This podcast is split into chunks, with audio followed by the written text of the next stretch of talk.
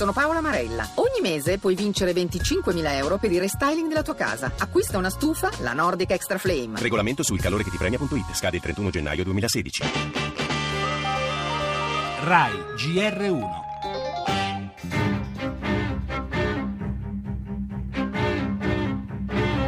La sensazione è stata deprimente, devo dire, della quotidianità della corruzione. C'è la borsa sempre aperta, arriva qualcuno e ci mette una busta. Il linguaggio utilizzato dalla Crogliano, la principale indagata, si lamenta della poca serietà, ad esempio, degli imprenditori che si dovrebbero a suo giudizio vergognare perché non sono puntuali nei pagamenti. Non puoi venire con queste ciliegie smozzicate così, che fai confusione e basta.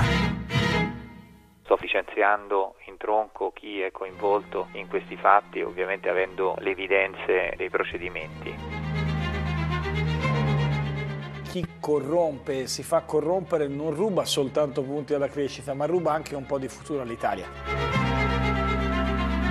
Legalità e lotta alla corruzione sono condizioni irrinunziabili per la nuova crescita italiana. I ripetuti appelli, l'impegno delle istituzioni, le assicurazioni del presidente Anas Armani, pulizia immediata nell'azienda. Un paese che vuole cambiare ma che viene sistematicamente inchiodato alla realtà di un intreccio perverso. Politica, malaffare, aziende, tangenti. L'Italia non è tutta Antonella Croglianò, dirigente Anas al centro dell'inchiesta, da maniera arrogante e sfrontata che esige i pagamenti bacchettando chi non rispetta la scadenza della tangente. Non, non è neanche i 200 furbetti del cartellino che a Sanremo Sanremo timbravano anche tre begge alla volta in mutande e ciabatte disertando il lavoro per lo shopping o lo sport. L'Italia non è tutta così, eppure così finisce troppo spesso in prima pagina anche all'estero. Il nostro incubo, la nostra zavorra.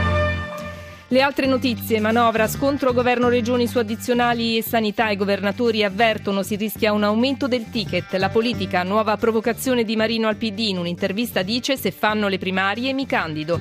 Parleremo poi del ritorno di Berlusconi al PPE, disgelo con la cancelliera Merkel, esteri, Hillary Clinton torchiata al congresso per 11 ore sull'attentato a Bengasi, ancora cronaca, nuova inchiesta del GR1 sugli immigrati minorenni a Napoli, spettacolo verso la conclusione la festa del cinema di Roma sport e risultati degli italiani in Europa League.